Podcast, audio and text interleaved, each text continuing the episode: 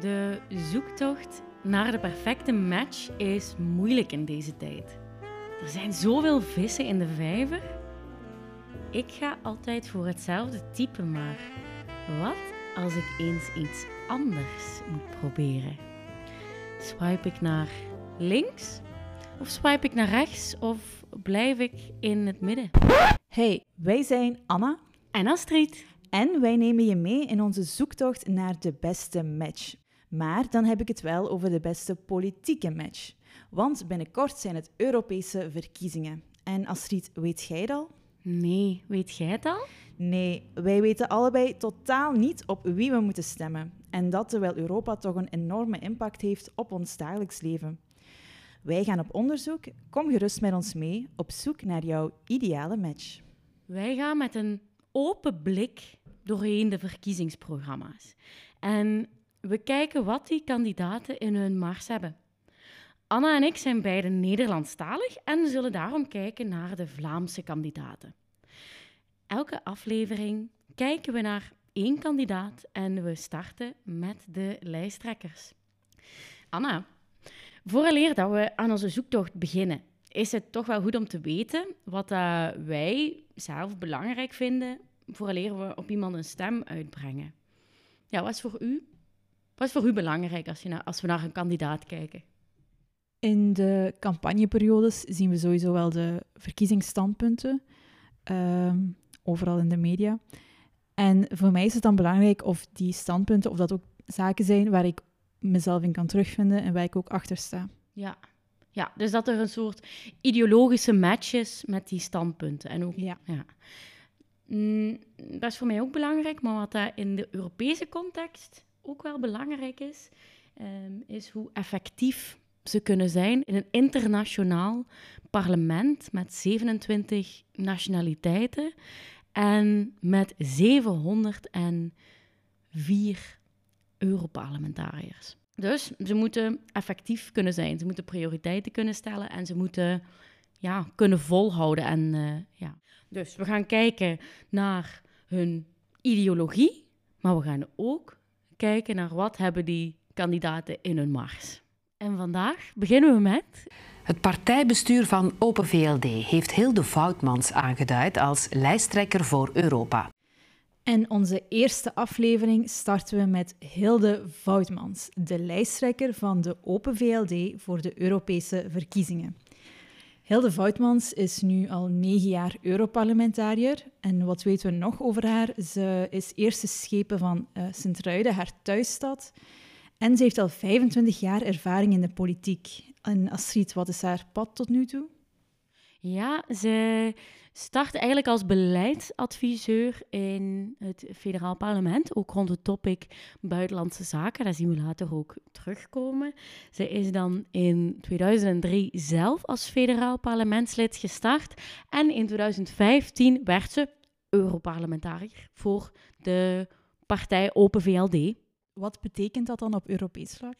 Dat betekent dat zij ook lid is van de liberale fractie in het Europees Parlement. En die, die noemt Renew.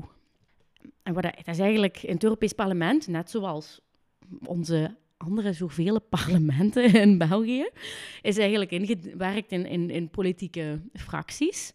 En zo ook is Open VLD lid van de liberale fractie. En die zit eigenlijk met alle, alle liberale partijen van over heel Europa, zitten die eigenlijk in in één fractie.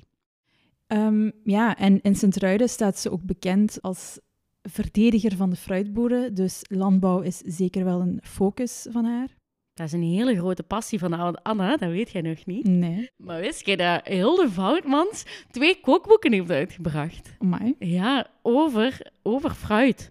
Dus uh, om mensen te stimuleren om meer peren en appelen te kopen en dus uh, te, te, eten, heeft ze samengewerkt met allemaal BV's om uh, ja, verschillende gerechtjes voor te stellen met appelen en peren. En ze heeft nog een ander kookboek geschreven, Boerentrots. Ja. Dus Hilde, bij deze, als we een keer mogen Ja. eten, komen eten. Een stukje Limburgse vlaai. Ja, lekker. Is er nog, zijn er nog andere fun facts die we weten over, over Hilde Voutmans? Of zullen we even in haar eh, werk duiken? Ehm, die komen wel terug in haar werk. Ja, Ja, oké. fun facts. Fun facts. Ja. En als we naar Hilde Voutmans haar verkiezingsprogramma gaan kijken van nu, dan zien we dat dat ook wel sterk overeenkomt met, haar, met het verkiezingsprogramma van vorige termijn. En ook wel zeer erg overeenkomt met dat van de grote Europese partij Renew. Dus ze houdt die partijlijn wel stevig aan. En wat zijn dan die prioriteiten? Wat zijn die speerpunten van Hilde Voutmans? De eerste die sterk naar voren komt, is het eengemaakt Europees leger, een Europese defensie. Want op dit moment zijn we gewoon 27 lidstaten die ja, er op eigen houtje voor staan. En gezien we toch dezelfde buitengrenzen hebben, vindt Hilde Voutmans het belangrijk om een Europees leger te hebben. Het tweede punt voor de liberale fractie en ook voor Hilde Voutmans is de institutionele hervorming. En daar zullen we het later nog even over hebben, want daar zijn veel aspecten aan. Maar wat het belangrijkste is, en dan knoop je maar in je oren tot straks, het afschaffen van de unanimiteit.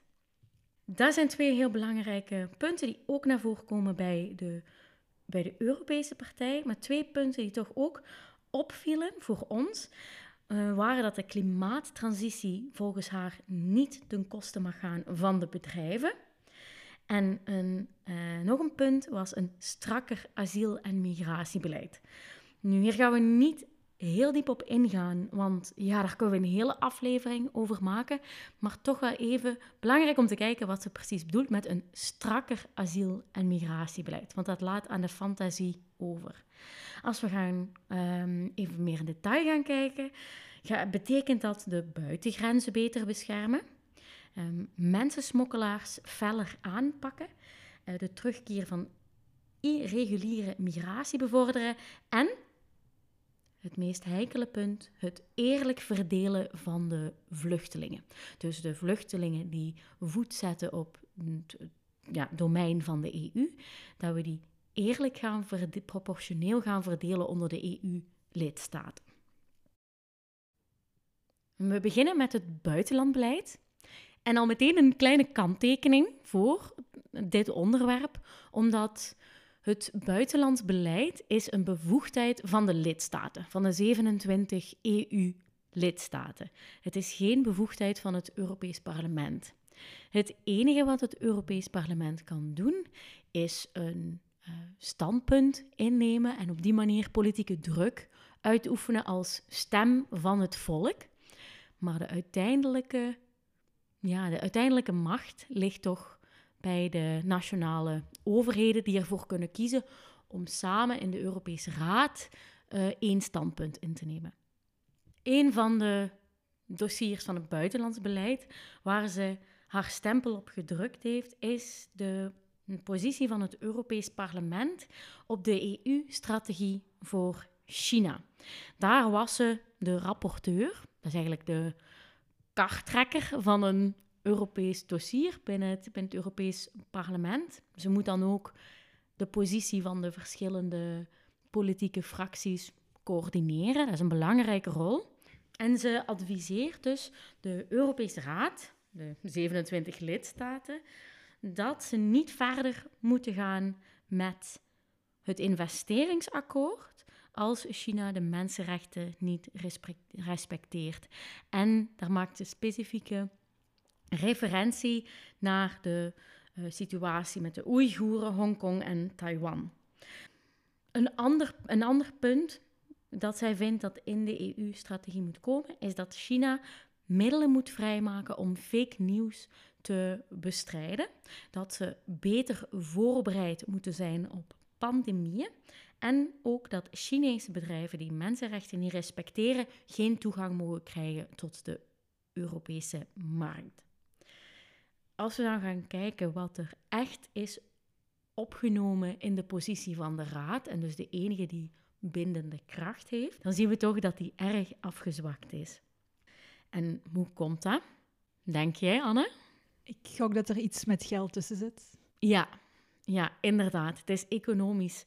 Dus de, ze durven eigenlijk geen straffe positie in te nemen tegen China, omdat wij als Europa heel afhankelijk zijn van hun materiaal. You saw that China became, I wouldn't say more aggressive, but more active on the foreign affairs policy all over the world. When you looked at the start of the coronavirus, the information that came through, I was not so happy about that. We also saw that the last year, everything on human rights, hmm, it really doesn't, didn't went better eh, in China. Dan een uh, volgend topic op haar, uh, wat op haar agenda stond, betreffende buitenlands beleid, was Nagorno-Karabakh. En sorry Anna, Nagorno-Karabakh, kan je daar even over uitleggen? Ja. Wat, dat, wat, dat, wat dat is, waar dat is, wat er aan de hand is? Heel kort gezegd, het is een conflict tussen Armenië en Azerbeidzjan. Dat zijn twee landen in de Caucasus, dus ten oosten van Europa. En uh, het conflict gaat om het gebied Nagorno-Karabakh. Er wordt eigenlijk betwist van uh, welk land, aan welk land dat gebied nu precies toebehoort. Dat is een conflict dat al sinds de jaren 90 loopt. Uh, en in 2020 flakkerde het weer op en ehm, was het weer een, ja, een bloedige oorlog. Hilde Voutmans heeft toen bij de oorlog in 2020 opgeroepen tot een staakt het vuren. Dat is op zich wel opmerkelijk, omdat het in het algemeen wel een onderbelicht onderwerp was. En ehm, ze een van de weinige Europarlementsleden was die zich daarover uitsprak. En in 2023 was er opnieuw sprake van opflakkering en uh, toen heeft ze zich aangesloten bij een resolutie waarin werd opgeroepen tot uh, sancties tegen Azerbeidzjan voor het schenden van mensenrechten en uh, het schenden van het staakt het vuren ook. We zien, maar we zien wel dat onze Charles Michel, die nu voorzitter is van de Europese Raad, daar eigenlijk niet echt op ingegaan is. Want we zijn afhankelijk van de fossiele brandstof. Die komt uit Azerbeidzjan en we zijn heel afhankelijk van hun, omdat we dus nu geen fossiele brandstof meer kunnen krijgen vanuit Rusland. Dus over dit conflict blijft het heel erg stil. Als Azerbeidzjan blijft doorgaan met geweld, collega's, moeten we onze gas- en olie aankopen bevriezen. Dit moeten we doen voor onze waarden, maar vooral voor de onschuldige slachtoffers. En dan is er nog een ander conflict, Palestina-Israël. Heeft ze daar ook iets over gezegd? Is ze vocaal? Ja, ik was hier ook nieuwsgierig naar en uh, ik heb het even opgezocht. Wel, Voigtmans heeft in het verleden als EU-parlementslid uh, zich hierover al uitgesproken, dus voor de recente oorlog. En toen ging het ook voornamelijk over de negatieve manier waarop Israël omgaat met mensenrechten en NGO's. Wat betreft de recente escalatie van het conflict, wel, daar is ze betrokken als hoofdonderhandelaar bij een uh, resolutie, maar zoals Astrid al zei, um, ja, zo'n resolutie heeft, ja, heeft geen bindende macht. Ze veroordeelt de terroristische aanslagen van Hamas en ze erkent het recht van Israël op zelfverdediging, maar wel binnen het internationaal recht. Uh, ze pleit samen met het Open VLD voor een uh, twee-staten-oplossing uh, van het conflict. Daarnaast pleit ze ook voor sancties tegen diegenen die Hamas ondersteunen. Daar verwijst ze specifiek naar Iran. Ze benadrukt ook het belang van humanitaire hulp aan de Palestijnse bevolking.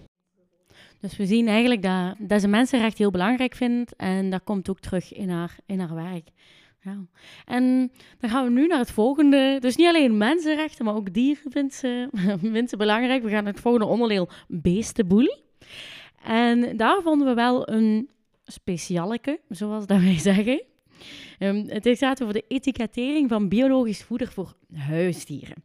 En daar heeft ze als schaduwrapporteur aan gewerkt. En de schaduwrapporteur is verantwoordelijk voor het coördineren van die van hun politieke fractie. Dus in dit geval was Hilde Voutmans verantwoordelijk voor het coördineren van de liberale positie op dit onderwerp. En hier is belangrijk bij, de, bij dit um, bij deze wetgeving is eigenlijk, als er een label is voor biologisch voer, moet die aan dezelfde vereisten voldoen als bij biologisch mensenvoer. Uh, Anna, vind jij het belangrijk dat jouw hond biologisch eet? Het lijkt mij minder belangrijk, want ik denk dat uh, dieren wel meer tegen een stootje kunnen en dus ook wel, um, ja, ik, ik denk dat mensen voornamelijk biologisch eten omwille van hun gezondheid en ik denk dat dieren daar wel beter tegen kunnen. Ja, en en het gaat ook denk ik over consumentenbescherming. Dus wat dat er gebeurt als een, een type voeder een biologisch label krijgt, ja, dan vragen ze daar meer geld voor. En ja, dat moet dan ook wel kloppen. Moet ook wel waar voor uw geld krijgen. Ja, daar ben ik dan wel uh, mee eens. Ja. Um, en er is uh, nog eentje die naar boven komt, Anne? Ja, nog een passie van Hilde. Hilde rijdt ook graag paard. She a horse girl. Inderdaad. Uh, zij is ook voorzitter van de MEP Horse Group. Dus een, um, een groep van Europese parlementsleden, maar ook andere belanghebbenden, waar mensen samenkomen om te bespreken hoe ze bijvoorbeeld de rechten van de paardenliefhebbers kunnen verdedigen. Dat is nu heel cru gezegd. En, en daar, zullen we, daar zitten ook, um, daar zitten ook bedrijven in, ja. paardenfokkers. Mm -hmm. um, maar wat ik niet zo goed begreep, is, is gaat het dan enkel over de paardensport en de paardenfokkerij, of gaat het ook over paardenvlees? Ja, dat, mm, dat denk niet duidelijk, Ja, nee. nee. Maar ja, wel, ja, betreffende dat onderwerp kwam ze ook in opspraak. In april 2022 zorgde ze voor een uh, Twitter-relletje. Ze heeft iedereen op een paard gezet. Ja, klopt. ze had, uh, een tweet online gezet en die luidt... Yes, eindelijk kan btw-tarief voor paarden in Europa worden verlaagd. Als voorzitter van de MEP Horse Group heb ik hier hard voor gepleit. Dus wat was er gebeurd? Er was gestemd dat EU-lidstaten zelf uh, de BTW op paarden nu kunnen verlagen, want dat was voorheen niet. En dat was natuurlijk een beetje een slechte aarde gevallen, want als City kan je voorstellen, april 2022, dat was eigenlijk nog in volle uh, energiecrisis. Ja, dat deed pijn aan de portemonnee. Ja, klopt. Dus mensen hadden het al moeite met hun energiefacturen te betalen en dan ging Hilde blij op uh, Twitter verkondigen dat mensen die graag een paard willen kopen, dat, uh, dat, dat het goedkoper is. Ja, ja. inderdaad. Je een gegeven paard niet in de bek kijken, zeg Nee. nee, klopt. dus je komt, het, was, het is dan duur, het klinkt heel elitair. Hè? Het klinkt inderdaad heel elitair. Maar oké, okay, Hilde snapte dat wel, uh, maar ze heeft zichzelf dan wel verklaard.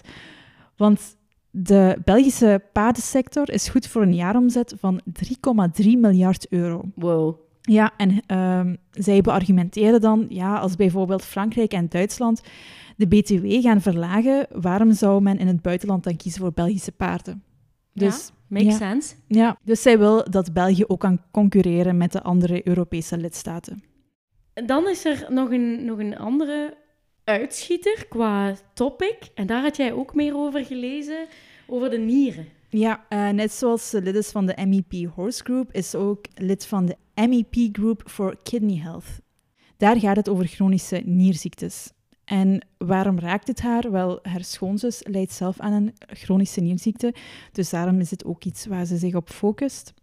En het zit dus zo, er was een Europees actieplan van 2009 tot en met 2015. En dat actieplan diende ervoor om uh, op Europees vlak de samenwerking te versterken voor orgaandonaties en transplantaties, dus dan ook nieren. Dit was een heel succesvol plan en het resulteerde in een stijging van het transplantatiepercentage met meer dan 15% Dus je zou denken, ja, super. Maar na 2015 was er geen tweede actieplan, ook al is het iets waar Hilde voor pleit. En ze hoopt dus in haar mandaat vanaf 2024 hier opnieuw voor te ijveren. Dus als je belangrijk vindt dat er rond nieraandoeningen gewerkt wordt, dan moet je op Hilde stemmen. En het volgende waar we het over zullen hebben is landbouw. Want zoals jij eerder al aangaf, staat zij op de barricades voor de boeren, voor de fruitboeren. Zo speelde ze ook haar rol in de Natuurherstelwet. We gaan proberen de mensen gewoon te laten genieten van de natuur. Natuurherstelwet is een van de meest controversiële wetgevingsvoorstellen van 2023. En deze herstelwet gaat er eigenlijk over dat we op een betere manier met ons aardoppervlak moeten omgaan. Niet alleen voor uh, de biodiversiteit, want die is enorm afgenomen. Niet alleen voor ons klimaat, om CO2 op te nemen, maar ook voor onze voedselzekerheid. En een van de belangrijke een van de punten daar was dat de Natuurherstelwet zegt dat we minstens 10% van de landbouwgrond moeten aanplanten met andere vegetatie om de kwaliteit van de bodem hoog te houden. En ja, daar zijn de boeren tegen, want ook al is het op lange termijn een betere oplossing voor onze bodem, ja, op korte termijn zorgt het er wel voor dat de landbouwers 10% minder, op, hè, minder, minder fruit of groente kunnen, kunnen oogsten. Wake up. Mag ik jullie dat zeggen? Wake up. En laten we dit maar zeggen, want dit debat gaat over één ding. Wat met de natuurherstelwet? Wel, collega's, die moet terug naar de tekentafel. Die moet terug naar de commissie. De impact op de landbouw is te groot. En de, daarom stemde Hilde Voutmans tegen. Als ik het goed begrijp, is er uiteindelijk wel een akkoord bereikt. Ja. Uh, maar dat was een sterk afgezwakte versie van het oorspronkelijke plan. Dus uh, daarin werden enkele toegevingen in gedaan. Maar ook daar heeft uh, Hilde Voutmans tegen gestemd. Ja. En dan het laatste beleidsdomein waar Hilde Voutmans heel actief is, is de institutionele hervorming. Het klinkt misschien niet zo sexy, maar het is wel heel belangrijk. en we zien eigenlijk dat, het, um, dat ze dit doorheen heel haar uh, politieke termijn heeft aangehouden. Hè, zoals het stond in het verkiezingsprogramma van de Open VLD. Ze wil een sterkere Unie. En ze zegt eigenlijk, we moeten een sterkere Europese Unie hebben, alvorens we andere lidstaten laten toetreden, zoals Moldavië, zoals Bosnië, zoals Noord-Macedonië. En ja, dus moet eerst institutioneel beter, moet beter werken. En ze doet daar drie voorstellen voor. De eerste is de uninam, unan, sorry, het is een moeilijk woord. unanimiteit van de Raad. En wat bedoel je daar dan precies mee? De Europese Raad kan, um, ja, heeft normaal gezien moet er gewoon een, een gekwalificeerde meerderheid zijn om een besluit te nemen als de raad een besluit neemt, dan moet hij normaal gezien gewoon een gekwalificeerde meerderheid hebben. Dat wil zeggen meer dan de helft van de landen, die ook meer dan de helft van de totale bevolking vertegenwoordigen. Maar op ja, gevoelige dingen zoals sociale, fiscale, budgettaire zaken, maar ook op buitenlands beleid en veiligheid, eh, moet er unanimiteit zijn. Dat wil zeggen dat alle landen daar dan voor moeten stemmen. En dan kan één land tegenstemmen en dan gaat het niet door. En zoals we al horen van Hilde Voutmans, vindt zij belangrijk dat er een ja, gemeenschappelijk buitenlands beleid is en samen een leger. Um, ja, dat wordt wel moeilijk als één lidstaat altijd kan tegenstemmen. Dus daarom wil Hilde Voutmans graag een afschaffing van de unanimiteit. En ze wil ook als laatste een eengemaakt Europees leger, zoals ik eerder deze aflevering zei. Ja, dat is een tipje van de sluier van het werk van Hilde Voutmans. Ze heeft wellicht veel meer gedaan, maar dit, is, dit zijn de dingen die ons opvielen. En wat is jouw conclusie? Ik heb wel het gevoel dat ze impact heeft en ook de zaken waar, waar ze dan minder impact heeft, dat ze dat wel wilt bereiken door bijvoorbeeld die hervormingen waar je het over had. Dus ehm, ik, vind, ik denk als je uh, achter haar standpunten staat, dat, je, dat ze wel een uh, goede kandidaat is. Ja, dat denk ik ook. Zij is iemand die zich heel erg engageert, hè, zoals met zien met de Associatie voor de uh, Niergezondheid en de paarden. Ze heeft veel energie. Ze is ook invloedrijk. Dus het uh, consultancybureau PCW heeft berekend dat zij in de top 10 meest invloedrijke Europarlementariërs zit. En ze is ook de vierde meest invloedrijke Belgische Europarlementariër. Wat daar ook um, duidelijk is, is dat ze zich houdt aan haar verkiezingsstandpunten doorheen haar werk. Daar wijkt ze niet van af. En ik zou zeggen, als jij ook bent voor een sterkere Europese Unie, voor beter defensiebeleid, voor als jij mensenrechten belangrijk vindt en als je belangrijk vindt om goedkope paarden te kunnen aanschaffen, dan zou ik zeker voor Hilde Voutman stemmen. Bedankt om te luisteren naar deze aflevering van What the Fuck EU. Het is ook onze allereerste aflevering, dus bear with us. Maar mocht je nog feedback, vragen of tips hebben, Feedback, vragen, tips. ga dan zeker naar ons Instagram-account en die vind je in de beschrijving van deze podcast. En laat het daar weten. Volgende keer bespreken Astrid en ik Sarah Mathieu, de lijsttrekker van Groen. Tot dan! Tot dan!